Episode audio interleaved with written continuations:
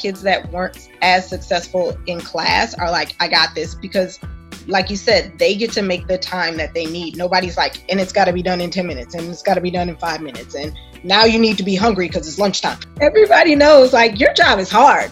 Everybody knows that. And I think they thought they knew it before because they went to school. And I think that that needs to be valued and compensated. If I was a teacher and that is who I am and that's all I am, and now I'm not able to teach, now I'm having identity crisis. This pandemic has forced students to learn at home, and educators have had to make a fast pivot to remote teaching. This season, I'm talking with teachers and students across the United States to find the silver linings of our situation, to find out what matters most in school, and to use those lessons as we reimagine the future of education. This is Change the Narrative, the podcast about innovation in education and the workplace. I'm your host and tour guide, Michael Hernandez.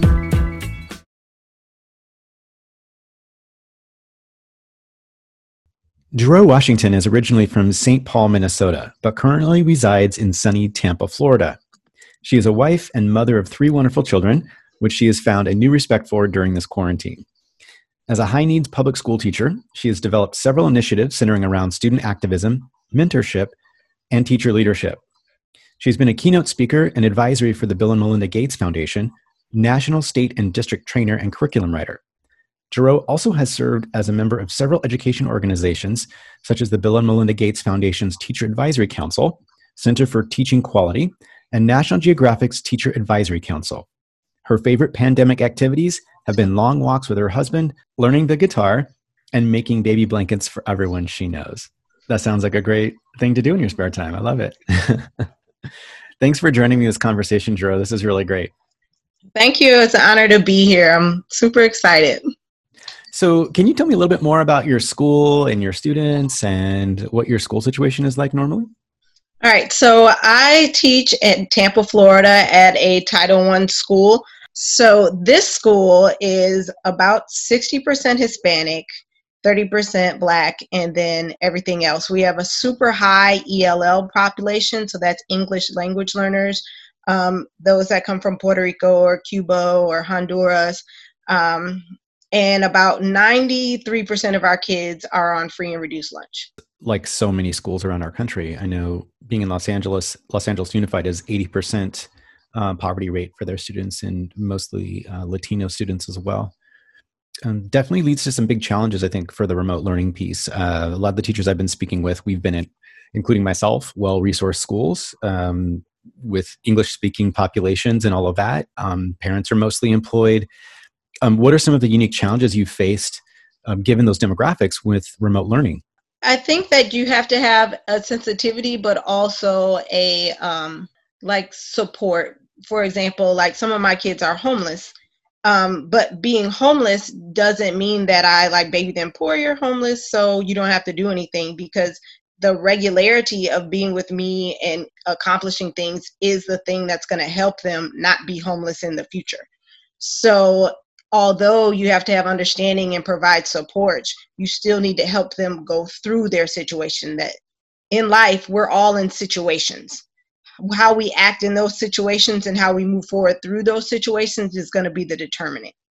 So, um, keeping that in mind, we gave out like 600 laptops.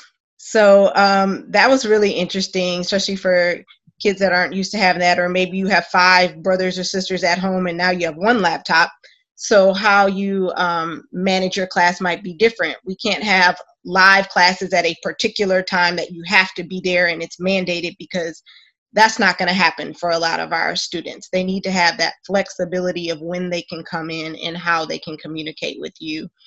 Um, English language learners, so being cognizant of how you um, portray your information and how you teach, just like in school. So I think the normal things that you would do in school for specific groups, you're going to do that now. But you have to figure out how can I do that now. Um, feeding students has been a big thing, and I think that's been big all around the whole United States. Like, how do we provide food for kids that normally were eating at school? And I think our district's done a really great job of that, of having food sites, and now they give you food for a week. So you don't have to come back and forth every single day, but you get healthy food for a week, not just like boxes of stuff like fruits and vegetables and and cheese and dinner stuff and all kind of great stuff. And So our kids are eating and that's one thing down, one thing they don't have to worry about. I know that's in LA Unified. It's the same situation as well. Um, I just find that incredible. Like, why is it up to the school district, um, teachers, and administrators to feed children? Like, what's wrong with our society? I mean, I know that we need the kids to be fed so they can concentrate and study and all that stuff, but where does it end? Do we provide housing for them? Do we provide parenting for them? I mean, it's really interesting. And then the burden that we're facing just trying to pay teachers a decent salary, right? or True. provide those computers so that they can do their lessons. Um, and that money is diverted to doing things that maybe society should be picking up. Mm-hmm. Definitely. Like, uh, like you talk to teachers and they're like, I need to see my kids. Like, this is the only place they have. And you're like, well, no, they have a whole family and they have a community and whatever situation that looks like too. Like, you're going to see them for this year, but you're not the end all be all in their whole life. I think we think more highly of ourselves than we ought sometimes as far as how we feel about where we place priority in a student's life and what happens if we're missing. Like God's got a whole world of billions and billions of people that your absence probably isn't going to break the whole system down. Yeah, I think we're definitely arrogant about that. Like our class is the most important thing ever, right? yeah, they're going to die. They're not here. Like maybe, maybe not though. Like give them some credit that they've learned something from you that they can survive with their own family. They've been doing it a while. So, Jerome, we're talking about these silver linings, and I know that, especially with your population in in your part of the country in that city, um, there's definitely some really tough uh, struggles um, given the situation. But trying to find out and learn from you, what are some things that we're really learning that are beneficial here, and also thinking about us as educators because it does come back to us, and we've got a lot of emotional strain. We have our own families and our own concerns and challenges in our own lives, and you know, I know a lot of teachers are, you know, parents with, of little kids, and they have to teach their kids and teach their students um, mm-hmm. at the same time. But I'm curious if you have like a secret, deep down, like thing that you really like about working from home. I do. So I love the flow, and that's what I call it. Like having the flow of life being like one thing, like I am living one life, as opposed to before where I would get up and I'm like rushing get up for work, give everything I got at work, come home, now I'm mad, I'm tired, and then try to be a parent and then try to be a wife. And so I thought I was like six people and I only have one life, and that was tough. So now, really prioritizing that I'm Jerome and these are activities that I do, but having a more holistic flow to my life that those aren't compartmentalized things. Like this is just one experience that I'm having. So I I love that part of it. That's really interesting because I know a lot of people like to delineate their work life and professional life from their personal life. Why would you want to see those things blended together? Um, I think because I want to be like a whole person. Like I don't want to have to create these different facades or parts of me, and also because if one of those things are gone, now my identity is gone. So if I was a teacher and that is who I am and that's all I am, and now I'm not able to teach, now I'm having identity crisis. Like, who am I? What is my purpose? Whereas opposed to I'm Jerome, well, then whatever experience Jerome is having is fine because I'm not only a mother and I'm not only a wife or only a teacher or whatever else, you know, I can be. So that more holistic view of my life it helps me be me and not have to put on facades in other places. That's such a great perspective. I hadn't thought of that. Um, I wonder if that's why so many teachers are struggling with remote learning right now because they're not able to have that routine. Like, I'm the most important person in the class, I'm going to lecture. And all of a sudden, like, all that's thrown out the window. It's like, who am I? What's my point? What's my purpose? Why would the kids come to my class and show up? Mm-hmm. Yeah, it's really an identity crisis. I think that's the way you phrase it is like right on. Um, and I also was thinking, as you were talking about that, this connection to let the kids know that we're a human being too.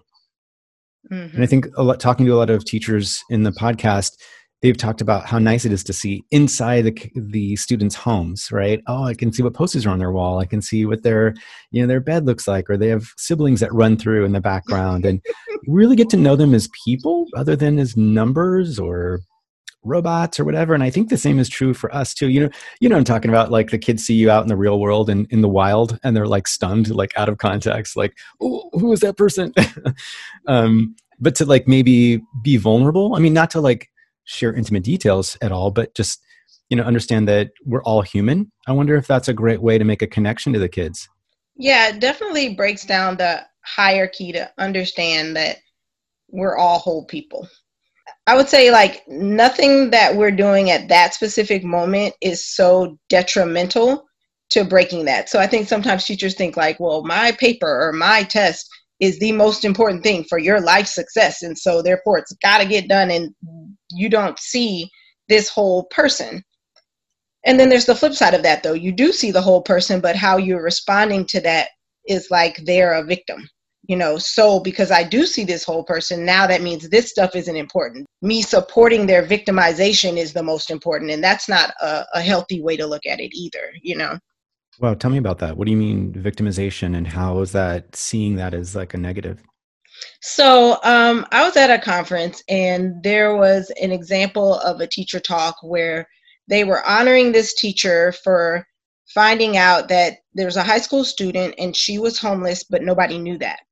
And she literally lived under one of the mods, the module like temporary portables and in the morning that she would go and she would shower in the school locker room and she was an A student and nobody knew. And so this girl figured that out and she took her in. And so the whole talk was about how this lady took this girl in. Well, I think the whole talk should have been about how this girl's really gangster and she's an A student and she's homeless. But you know why I think why? Because nobody knew she's homeless. If people knew she was homeless, they might have been like, oh, well, don't worry about this. You can do less of this because I know you have so many things to worry about at home. Or, oh, are you okay? Let me check on you about this different thing. She didn't have that. She had, they think she's a gifted A student, which she is, and the pressures that went along with that. And she rose to that occasion.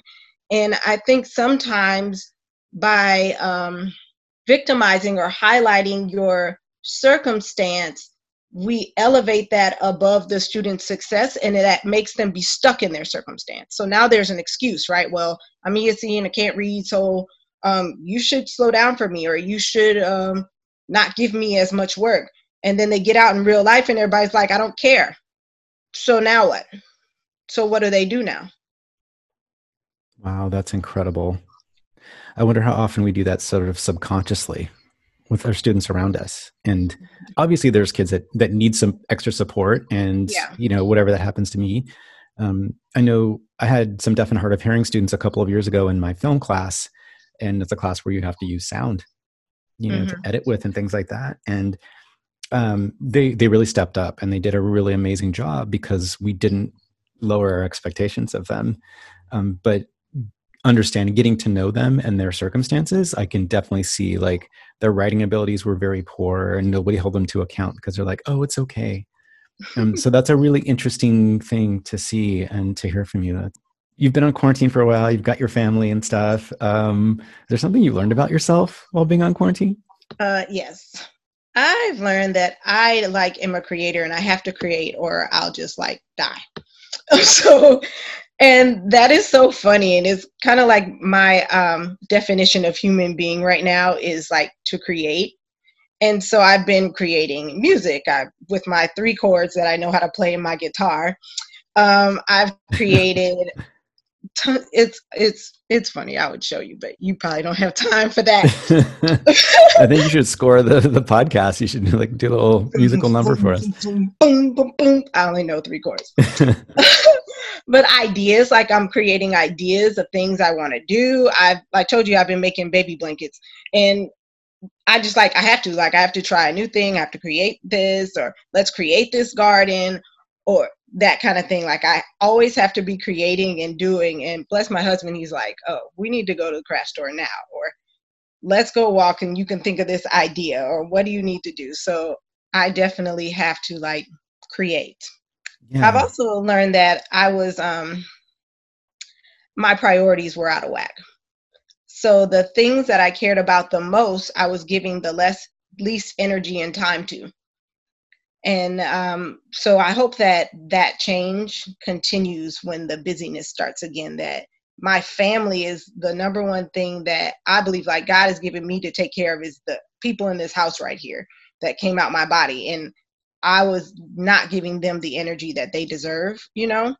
And also like I believe like my relationship with God. Like if I get up and I'm late, I'm like, oh I gotta get to work. I got I didn't have that time really to spend well, I had that time. I wasn't prioritizing the time correctly. And so now that I am, it's it's really opened a lot of ideas and thoughts in my mind and i need to continue those things that's really great. I, I totally agree with you on the making part. I feel like that's the way to survive. And you, when i get stressed out like i gotta make stuff you know? I learned to make bread. Um, i'm making this podcast. I'm taking i took a graphic novel class. Um, these things I've, I've got to use my hands. I've got to think differently than i did before. And i hear you saying the same thing. And it's the things that you already knew that are already part of your life the prioritization, but also like making the time, right? How you arrange things. And I wonder if that's the same for your students as well. Do you notice that?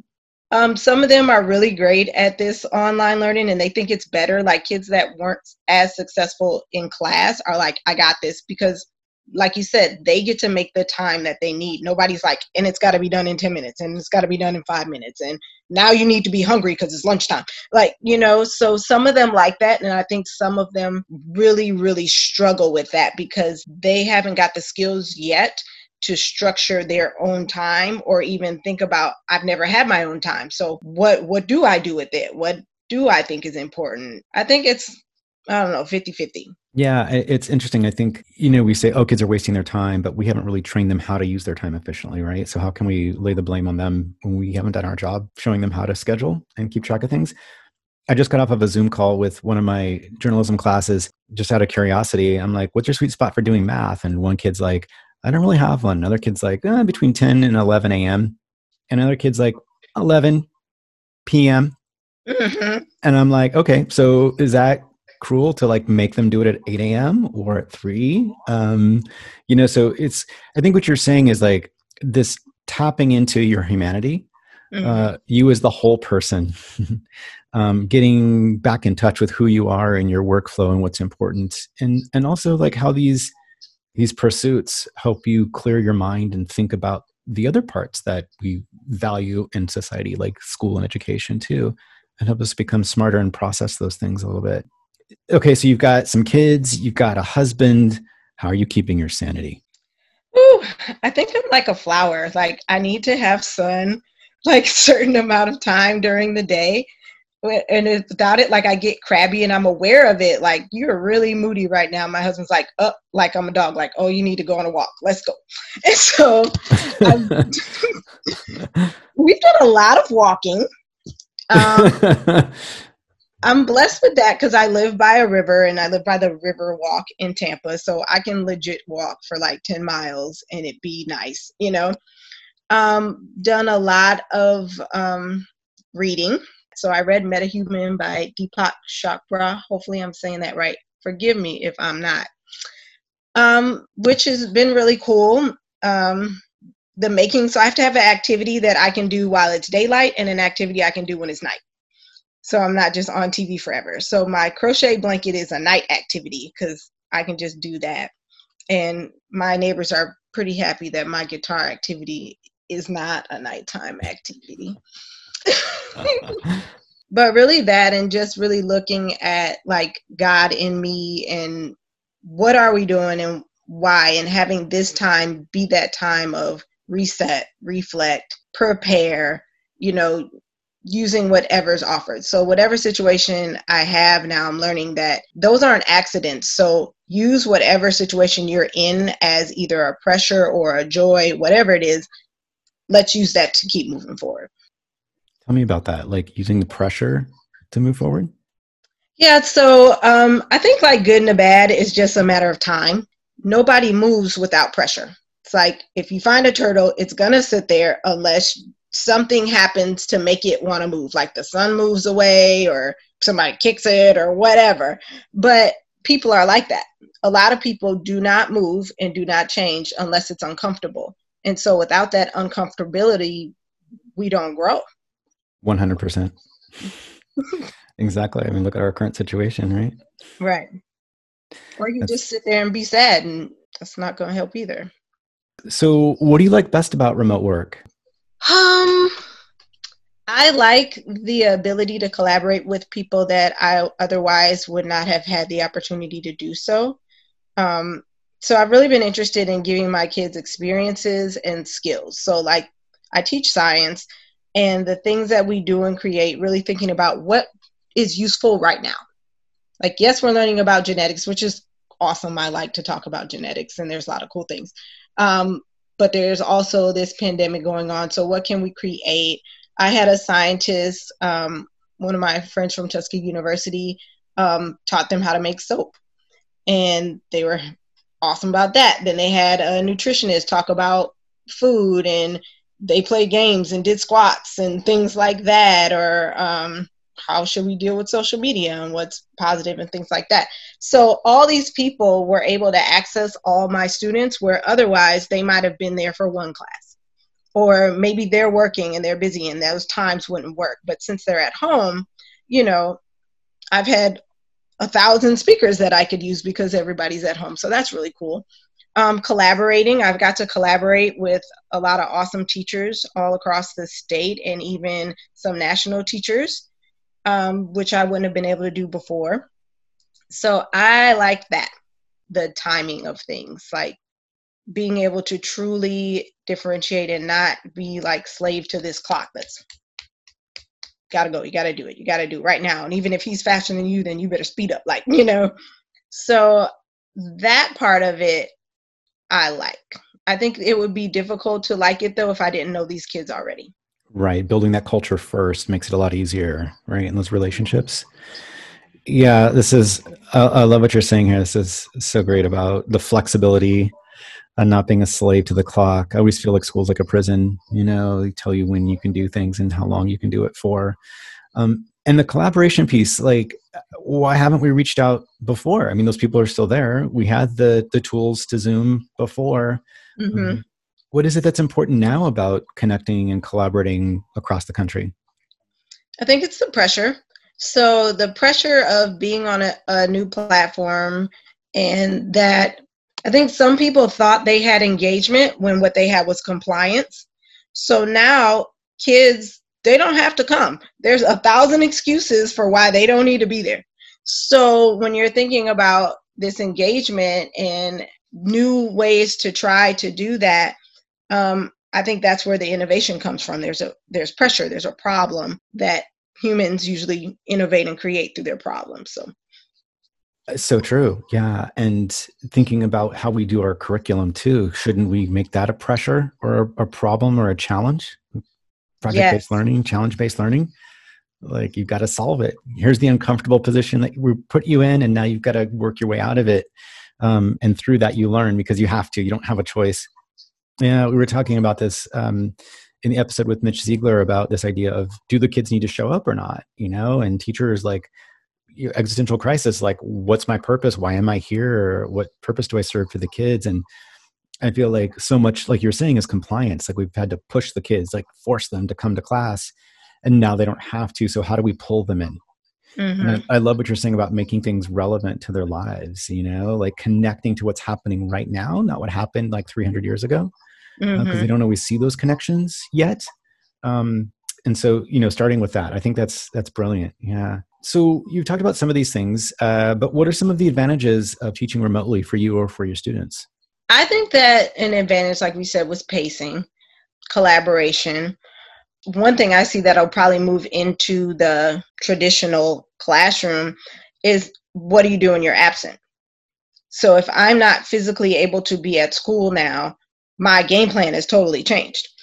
I can create innovative and cool things for my kids to do and videos and directions and and now we don't have to miss a day.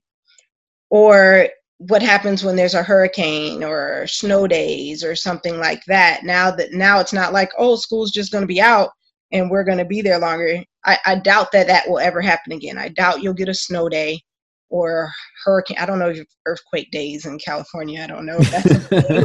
no, and and fortunately, I know everyone's saying like California's going to drop off the the continent. I'm like, well, we don't have earthquake season every year, so um, no, we usually don't have earthquake days.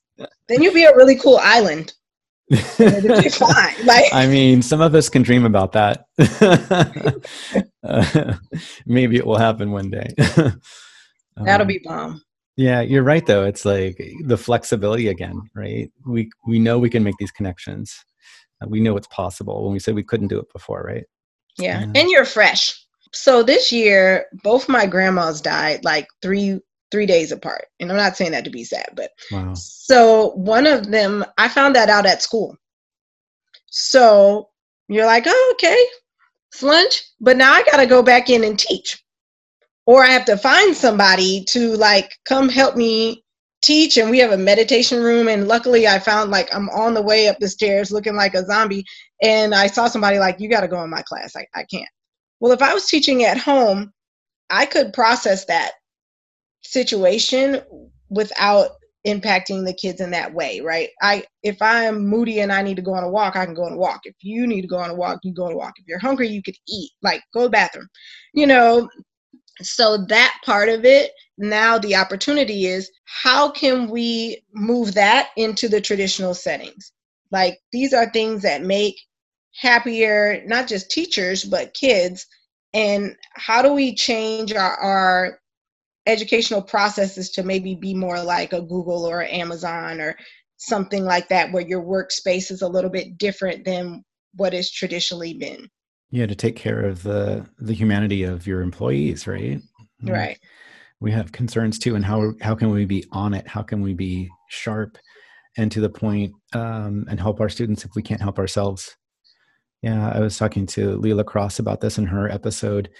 Um, you know she had a death in the family as well and had to deal with that. And she was talking about how fortunate she was to be on remote school because she could spend time with her dad you know mm. in his last days because she was there at home. Um, that's really important right? Mm-hmm. what do you think are some of the lessons that we've learned as educators from all of this that you want to keep and implement once the pandemic is over? One is that relationships are everything.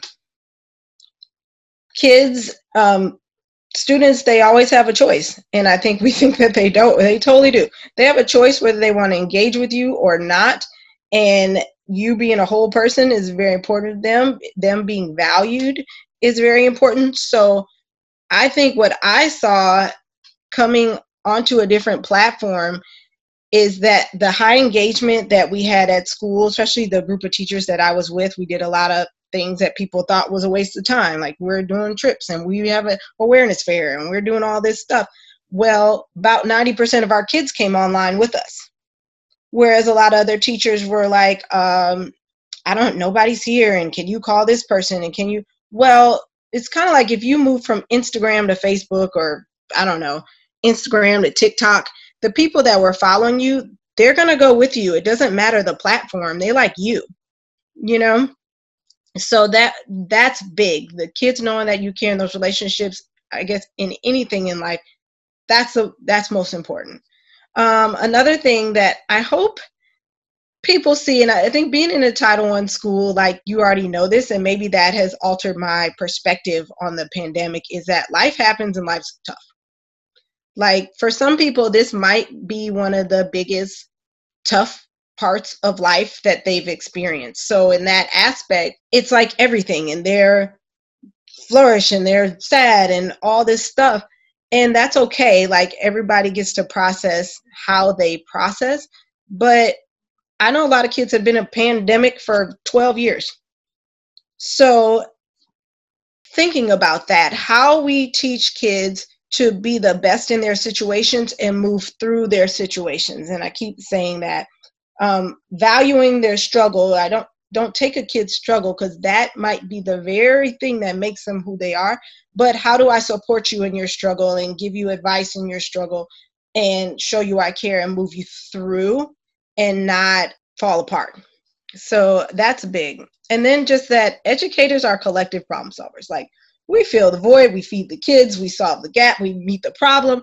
Like educators are used to doing that. You didn't have to tell them, "Oh, your new job is online," and they're like, "Where's all the trainings?" And I don't. That's not in my contract. Like nobody said that. They figured it out.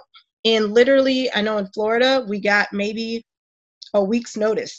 This is what you're gonna do. Everybody figure it out. Yep. And they did that, and they shined. You know, as best they could. You know. And then the last thing is just really analyzing what you teach and why are you teaching that there's a lot of irrelevant things that I can just speak for our, our curriculum here that are just time wasters. And I think I think the goal is for kids to not like education so that they're not productive, innovative, competitive citizens. I think it's that's me and my own conspiracy theory that I believe that this system is created to do that maintain this levels of hierarchy and these kids just are here so let's not do that. Let's what can i do to help you do meaningful productive growth? What about what we teach is beneficial to you at all? What skills do you actually need and what can you google? Because google's a thing. And i don't need you to memorize things that you could ask siri for. And then the world has seen what teachers do right? You got parents at home and they're like, oh, my kid was suspended the first day of homeschool because he took this. So everybody knows like your job is hard. And now that everybody knows that, and I think they thought they knew it before because they went to school, right? so they thought that they knew what teachers do, but now you know. And I think that that needs to be valued and compensated. That this isn't a job for all the 19 year olds that don't know what they want to do or because you really love being a mom or anything like that the technical skills that it takes to be a teacher and the patience and the mental stability and the critical thinking needs to be compensated at the level of any other position where you would require that much. Absolutely absolutely. You're right it's great it's like how everyone's eyes are open to all of these things we're talking about feeding the children and the life situations that our kids have and them seeing us. It's this level of transparency i think for all of these social structures all these social ills as well as um, the education system. I think i hope um, people will act on that now that they've seen that. Um, yeah it's so important. So you seem to have your act together you seem pretty uh, flexible. Maybe it's like the kids and the, the husband and everything that are like got you to, to this point of being being able to manage. It seems like you're doing all right. Um, but I know a lot of teachers are, are struggling, you know, like you said, identity crisis, or they've got their own issues in their own lives. And so I'm wondering if you have any advice for them um, as they get through these tough times or to make them stronger moving forward. I think it's like every day you do the best you can, right? And if you know better, do better. And I think that is a statement that's really important. I think teachers think that every day matters, but the good thing is that every day matters. And so there's lots of days. So be a place of consistency for your students. They know that the world is unpredictable, and hopefully, you know the world's unpredictable too, but we live here and we are here and we're here for this time, you know? So I can be a joy or a place where my kids know that they can come and they're going to have class and it's going to be normal. They don't have to worry about who I am that day, you know? So that's one thing. Two, teamwork makes the dream work. Because you're in isolation does not mean you're alone. And you shouldn't take it that way. So I think this job is too difficult to do by yourself. Everybody is not everybody's favorite teacher. Just facts, right? So without like my team, I wouldn't know where half the kids are or what they need or that we can solve these problems together about how to support our students is amazing. Like nobody has to be everything for everybody. The other thing is like this too shall pass. Like time moves. So just like a month ago or maybe it's like two months now i don't know what time it is at all what day it is but you probably wouldn't imagine that this would be happening right now right you thought you'd be almost at the end of the school year or doing your class trip or whatever so to know that time this is going to pass and that every day you have is a gift for you to do whatever it is that you want and so don't stress about what you can't do. is there something going on and can I do something about it? And if I can't do something about it, not internalizing that. And that's been really big, especially for me and my community, because of course, like there's police shootings and all this other stuff and non-police shootings and Arbery Ahmaud and all that. And so people feel very like helpless. You internalize that anger and you're just sitting here angry. And there's value in mourning, right? So there's a place for mourning and being empathetic and trying to problem solve around a better future. But there's also value in realizing what you can and cannot do. So if I can do something about it, like if I can sign that petition or make that phone call, I'm going to do that. What I'm not going to do is be scared every day. And I'm not going to just hate everybody that I see or whatever. That's what I'm not going to do because the only person that's hurting is me. That anger is internalizing me and making me sick. It's that fine line of knowing that life always moves on. You know, I don't know if Beautiful. that makes sense. Yeah, it makes a lot of sense. Yeah, I think we kind of know that, but kind of forget it sometimes. You've talked about a lot of the silver linings in the situation. Um, if you had to narrow it down to one, what would it be? Just this holistic approach to life that you are not what you do, you are you, and that's enough. You know, you're Michael and I'm Jerome and my mom's my mom and we're not the the job we have or the thing we do for somebody else and we can choose to do those things but just not getting caught up in the busyness of this system and remembering who you are and that that's enough however you are whatever you are if you're sad you're sad like that's fine right now you know great advice i love that um, so, what do you want policymakers to change or adopt as we look to next school year and reimagine the future of education? Um, I kind of like already said a lot of that. One is like rethinking what we teach. What's the purpose of the programs and curriculum that we have put together, and how can we change that to really have a positive impact and matter in our students' lives? Um, two, like you said, the the humanity of our system, not just for students, but for teachers as well. How can we value the whole person and the needs that a whole person could have so that we all can be healthy and therefore do the, a better job? And lastly, the thought of compensation. So, this conversation about compensation is really funny when it comes to teachers. And I've been in a lot of rooms where you're having that conversation and it ends up going bad quick like they're like, well, I don't do it for the money, and that's great. And most people don't do it for the money, but the doctor that went to school and he's got to take the time and the pressure and the responsibility, he gets compensated for that. And that's important because the toll that it takes on his family to do that job deserves compensation. Teachers do that same thing as well. Um, I don't know a teacher that goes to work at eight and gets off at four and they're done like that they've planned and they've called calls and they they don't think about it at home and I don't I don't know anybody like that. I also know many many teachers that have diffused big problems and dealt with kids that have serious things going on and provided for things in their classroom their needs and then the technical skills of teachers to teach 30 different kids on different levels at the exact same time in your class while managing this behavior, while tracking this data and moving forward with that.